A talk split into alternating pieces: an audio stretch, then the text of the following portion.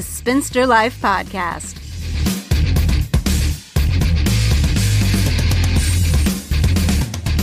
All right, Eva, it's that time of year again.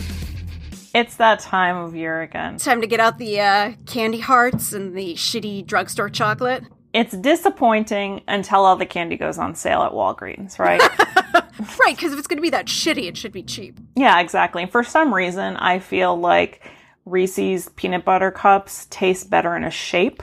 Like if they're They heart do. shaped, if they're Christmas tree shaped, if No, they're pumpkin shaped. There's more peanut butter. There's like more crevices for peanut butter to hide. There is more peanut butter. There's more That's peanut butter. True. Yeah. Yeah. Because the chocolate's not that good. and they're thicker. They're like definitely also thicker. yeah. I don't really miss the hard chocolate edge that you get in a cup either. No. I don't. No, I don't either. I mean, and I don't eat them very often because I don't miss them. You don't? No. Oh. I think Trader Joe's has a good version. Yeah, it's okay. I it's not really for me. But I like trash candy, like Reese's Pieces, which I'm pretty sure that's just like the trashiest candy. I love Yeah. them. They're so like- It's like nostalgic, but also I think they changed the formula. So um, I think the candy Yeah. is worse than when we were kids. I do think that M&M's peanut butter is an improvement. I mean, they're different, but You mean like an on improvement peanut? on the Reese's Pieces. No, M&M peanut butter. Peanut butter. Yeah, because now they make 50,000 types of M&Ms. There's ones that, that's peanut butter and it's literally the best thing. It's so good. You would probably hate it. It's not made of a carrot. I'm not that Um, healthy. God. God. But for the rest of us, for the rest of us who are going to have to get through um, post Valentine's, you know, I'm I have a boyfriend this year. We're now calling each other Ow. Oh, B, it's- the B and the G words. It's official. It is. But, you know, with with a boyfriend when February comes around, you know, you're like, is he going to perform? And by perform, I mean, is he going to do Valentine's Day correctly? Yes. Um, because there are, I think even some of the traditional ways are ways to still fuck it up. I once had to tell a boyfriend to get me flowers. Like, and then of course I'm like, he got them for me. And then it was just like, well, I told him to get them for me. And then on top of it, they were shitty. I, I'm not going to blame him for the shitty flowers because it is harder to get good flowers on Valentine's Day because everybody's getting flowers. But That's true. but that's also true. he could have thought of that ahead of time. What is your ideal Valentine's Day? I like a little bit of the typical stuff, meaning like I would really like a nice flower arrangement. I haven't been dating this person long enough for him to like know what that means to me. I like that plus some planning in terms of like whether it's like we're just going somewhere to like sit somewhere and hang out or we're walking around. I mean, it's hard in COVID, obviously. Yeah. But like it has to, I like an activity plus probably flowers. You know what I mean? Like I can buy my own candy. Right. And I am not a stuffed animal girl. Like I Oh, know God, they're out no. there, but like if you buy me a stuffed animal, I- I'm going to break up with you and then let my dog tear it apart. Um, Um, yeah, there's something very infantilizing about grown ass men buying teddy bears or stuffed animals for grown ass women. yeah, it's weird. But It's your weird. ideal Valentine's Day is not that difficult to pull off. No, I don't need jewelry. I know that I'm probably hard to shop for unless you know me extremely, extremely, extremely well and you have like kind of an eye for certain things. So like I'm fine with that. I don't need jewelry. I don't need you to drop like a million dollars. We don't need to go to a fancy restaurant because like I'm not I don't have the a palate for that. That is actually know. a whole other issue with Valentine's Day is that uh, all of the menus are usually prix fixe. So you can't really even you have like two choices of what you get. It's not even like going to a restaurant. It's like going to a wedding, which I guess makes sense. It's, you know, chicken or beef. Like One year, me and an ex went to a French restaurant, and I think we had escargot. And that was like, that was interesting because it was more of like an adventure kind of thing, you know? It's not Yeah. food I regularly eat. And honestly, I don't really like French food. But that was a, a nice way to confirm. I would really rather have like tacos. like, like I'm I am I am kind of I think half of the like it's the thought that counts, but also like do something that's going to be a slam dunk, which is why I like I feel like if you can you know, send me flowers without me having to tell you to send me flowers or even bring them with you. It doesn't, you know, you can go to Ralph's and pick out the carnations. It's okay. Plus, like, an, a, some sort of attempt at planning something that is like us trying something new or doing something interesting together, like something that is more experience based, you know? And yeah. again, we don't have to like go rappelling or rock climbing or do something like that's like a big deal. You know, we could, you know, try snails and decide we don't like them together. so romantic. We hate we hate the same things. That is like the trashiest food. It's a snail, okay? It's just like it's like it's thought of like as fancy, I guess, because it's French and Americans love to just be like, "Oh, French things are so fancy." But like you're eating like slugs. Slugs with homes, Eva. A slug. You're eating essentially the like trailer trash of the sea. Like they have these little like trailers the- built onto them. They're just like crawling around. And I can say this because I'm trailer trash. So if you're not trailer trash, like word to the wise people, don't ever use that term. I will come for you. yeah, snails. That's gross. Um, what about you? What is kind of like like have you had any successful Valentine's days? Have your expectations ever been met, you know, with regard to Valentine's Day?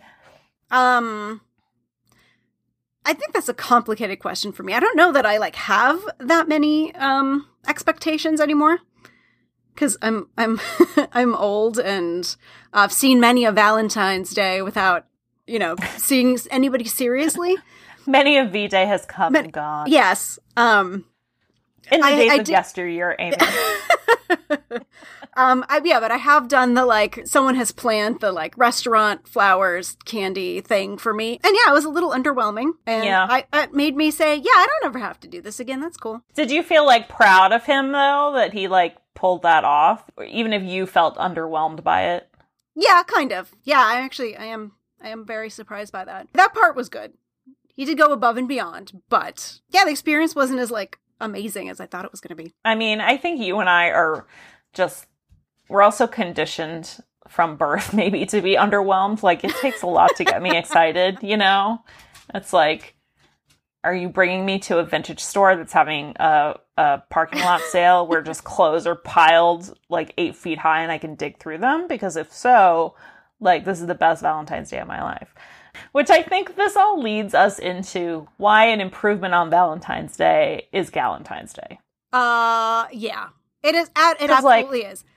Those are also things that I'd rather do with a girlfriend. You know, I don't want to go and do something with my romantic partner if it's something that they really aren't enjoying. I would rather just go to the spa with my girlfriends. Go to the Korean spa, hang out naked with a bunch of strange ladies, it also kind of takes the pressure off your relationship if you're like, I'm doing Valentine's Day instead. I agree because I think part of the problem with just romance in general is that your romantic partner is supposed to be your everything, right? That's like in rom coms, in books, your soulmate is your romantic partner. Right. And I, d- I do think we've been moving away from that. I mean, it's kind of the theme of a lot of the seasons of Sex in the City is like, are your soulmates really your girlfriends? Because they're the people that are going to sustain you throughout your life, regardless of whether you have breakups or divorces, or even if you have a happy marriage, that person just can't be your everything. Like to yes. put that on one person, whether it be your romantic partner or like your closest friends, it's like, I mean, I don't know. Like, no, you were absolutely right on that. One person can't be your everything if you could be everything, then I wouldn't have other friends. I'm all about like kind of like women as a tribe or as a troop. I'm all about that village aspect, which again goes to like, I just want to hang out with girls, you know, I just want to hang out with ladies. Right. Uh, yeah. And I feel like Galentine's Day is so much more low key than Valentine's Day. There's not the expectation. I mean, first of all, because it's kind of a made up holiday and it yeah. emerged pretty recently. So there aren't like firm traditions behind it. Right. But uh, you know, I think you can you can you can do the spa thing. You could do just hanging out.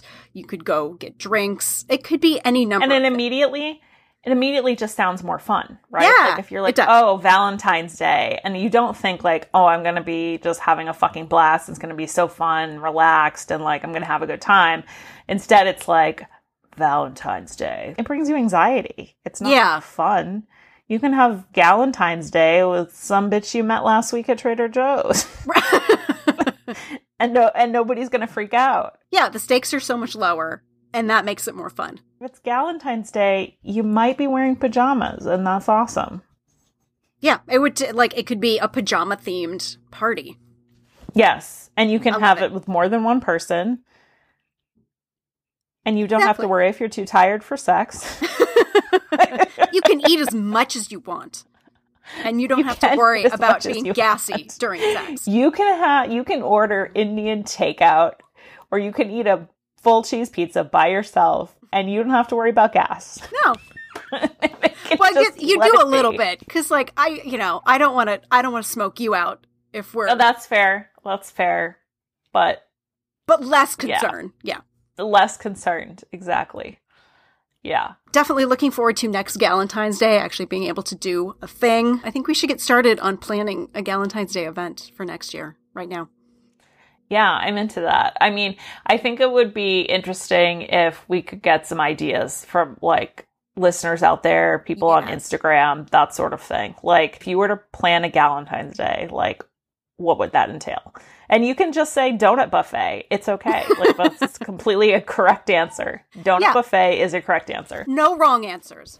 So, speaking of of gals, galentines, Gal pal. um, gal pal, gal pals. I don't even like the word gal. I really don't. I don't I either. feel like women don't call each other that. Not anymore. Is- I feel like my mom would use it, or my grandma Oh. would use it. Maybe. It's just like gal. It just sounds gross. I'm like, pretty sure. My, yeah, I'm pretty sure my, my grandmother would call me like a, a nice little gal. it has like a western take to it too, yeah, right? yeah, it's a little yeehaw. A little yeehaw. But we have talked in the past about galentines, uh, We- galentines yeah. for life. Yes, we, Um, our first episode, as a matter of fact. our our very first episode, our our one of our favorite sets of BFFs. Ever. So we're talking about Susan B. Anthony and Elizabeth Cady Stanton. You can't help but imagine that Elizabeth didn't want didn't want Susan to feel left out, so she gave her flowers. Aw, no, that's cute. Like she, She did something cute. right. The first, the very first Galentine's Day, even though it wasn't recorded in history. even though it probably never existed. the fact that she had a room in her house for Susan, you know, it's, it just makes you think Susan was there all the time, you know, and so she's taking part in all these holidays and whatnot of the Right. era. yeah, right. She had to know, been. or she gave her one of those cute little cards, you know, back when they were made of like doilies and had fat cherubs on them. Yeah, oh, those were great. No, they definitely Yeah. exchanged those. They really were soulmates. They had a lifelong relationship that went beyond what a marital commitment even is. Yeah, I think it's interesting because you don't, unless things go really wrong, which they can, like, I have only broken up with like two or three friends in my life. It's usually someone who's like a newer friend, and then, you know, relatively early on, you're like, this right. is Like, shady. you're not for me. You're not for me. we are not for one another. But these two, when they first met, it basically was love at first sight. It was like instant friend fireworks. it is that kind of thing where it just feels it feels cosmic it feels beyond the constructs of like time and age and you know wh- what season of life you're in you know Right. Because they went through every, every season of life together. well also you change so much throughout your life and sometimes those changes can really negatively impact your marriage you know people they always talk about people outgrowing each other Yeah. But with friendships, it is that sort of thing where like you're kind of growing together, you know? And like also certain life choices don't impact the friendship as much. Like I don't care if you get a new job. And yeah, these two, I, you know, they they did um, move apart. They did a lot of things separately, and that was part of the way that their friendship worked because they could kind of balance each other out and they could support each other um, by doing the thing that the other wasn't so good at. Elizabeth Cady Stanton was the writer, and Susan B. Anthony was more of the doer. And she was free to travel and to go places just because she didn't have kids to take care of when you're deep into a project, like sometimes your partner can feel a little neglected and whatnot. Whereas like Susan was probably like, no, we're about the cause. You know, they had a yes. focus on something that was not was not themselves. I think that's an interesting point too, that they have this friendship and it is based around women's rights and suffrage. Do you think that either of those movements would have advanced so quickly if they hadn't also been, you know, f- like this close of friends? No, and I think that's an interesting thing about women's friendships.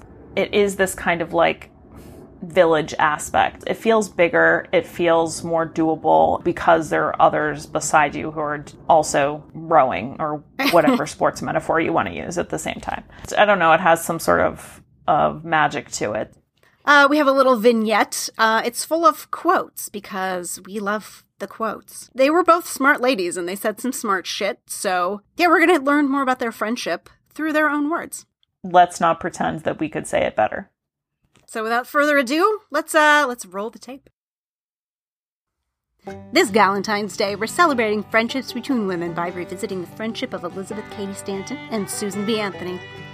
They weren't just friends. Together, they led the women's right movement in the U.S. Their most well known cause was suffrage. They wrote the 19th Amendment, 40 years before it was ratified to the Constitution and women got the right to vote. Here's the story of their friendship, told through the quotes and letters they left behind. Their extraordinary lifelong friendship started in 1851. Elizabeth later wrote about their meeting. How well I remember the day. George Thompson and William Lloyd Garrison having announced an anti slavery meeting in Seneca Falls, Miss Anthony came to attend it. These gentlemen were my guests. Walking home after the adjournment, we met Miss Bloomer and Miss Anthony on the corner of the street, waiting to greet us. There she stood with her good, earnest face and genial smile, dressed in grey delaine hat and all the same color, relieved with pale blue ribbons, the perfection of neatness and sobriety. I liked her thoroughly, and why I did not at once invite her home with me to dinner I do not know. A few weeks later, Elizabeth asked Susan to come stay with her for a few days. Anthony looked forward to getting to know the woman who had led the Seneca Falls Women's Convention. From the start, the two had unlikely but explosive chemistry. Unlikely because the two women were complete opposites. Elizabeth was short, Susan was tall. Elizabeth came from a rich family and grew up in a large house with servants. Susan came from a Quaker family who taught her self reliance and discipline. Toys, games, and music were all banned in her house. Elizabeth's father was opposed to abolition, Susan's family were abolitionists and often had leaders from the abolition movement as guests in their home. Their strengths and weaknesses balanced each other out. They challenged each other and made each other better. I prefer a tyrant of my own sex, so I shall not deny the patent fact of my subjection, for I do believe that I have developed into much more of a woman under her jurisdiction. Elizabeth Cady Stanton. Elizabeth was a planner, a writer, a thinker, and Susan, who didn't have children to look after, was free to travel, going to conventions, traveling across the country, being gone for weeks at a time. While she is slow and analytical in composition, I am rapid and synthetic. I am the better writer, she the better critic. She supplied the facts and statistics, I the philosophy and rhetoric, and together we have made arguments that have remained unshaken for 30 years, arguments that no man has answered. Elizabeth Cady Stanton. Their pairing was so perfect that Susan had difficulty working with anyone but Elizabeth. Susan once wrote, Oh, how I've longed for you at my side to put into your matchless sentences the words that wait the saying. None of the young women are good, clear, crisp writers. The two of us together being an invincible team, I feel every day like Samson shorn of his locks without you. Susan B. Anthony. Stanton's husband once said, Susan stirred the puddings, Elizabeth stirred up Susan, and then Susan stirs up the world. And Elizabeth herself said, I forged the thunderbolts, she fired them. They made each other's lives easier so they could focus on their work. Susan would look after the Stanton children so Elizabeth could get writing done. Susan would travel to speak at conferences or meet with lawmakers for the both of them, so Elizabeth could stay home and raise her children. They worked very well together, but their friendship ran deeper than suffrage. They worked side by side, trading ideas and developing an unbreakable bond. One of Stanton's biographers estimated that over her lifetime, she spent more time with Susan than with any other adult, including her own husband. In fact, in 1861, Susan moved into Elizabeth's house. After that, a room was set aside for Anthony in every house they ever lived in. What made their partnership work? Unfailing respect for each other, scathing honesty when one thought the other was wrong, and a commitment to take on challenges as a team. Despite often functioning as one, the two women fiercely held on to their own identities. The true woman will not be exponent of another, or allow another to be such for her. She will be her own individual self.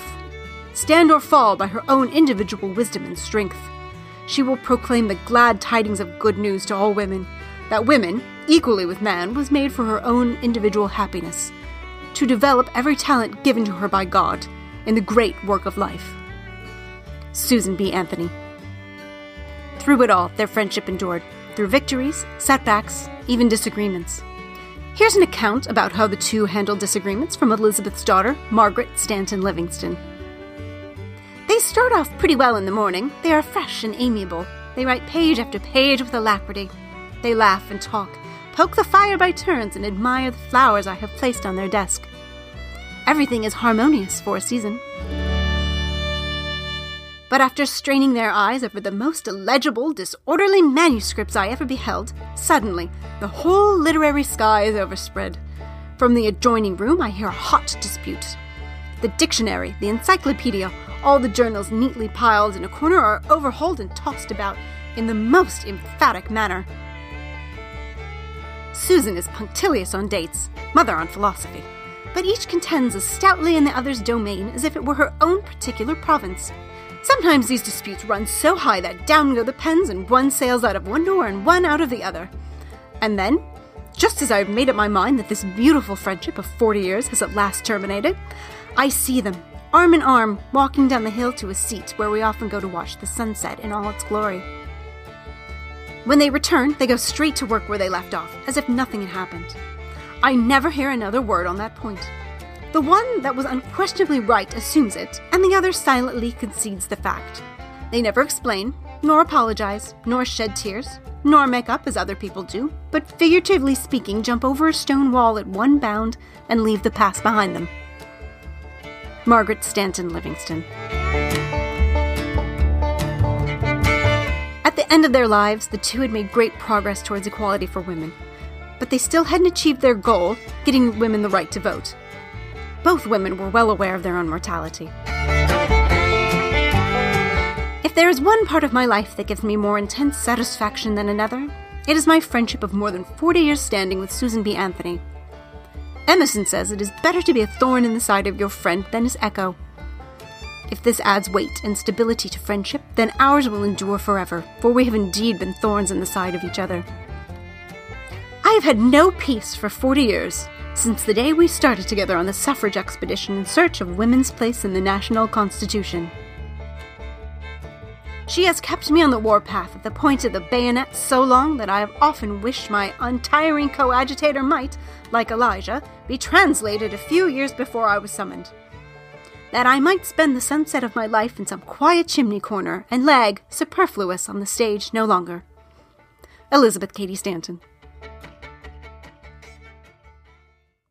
In 1902, on Elizabeth's 87th birthday, Susan B. Anthony wrote a letter in honor of her friend that was printed in Pearson's magazine.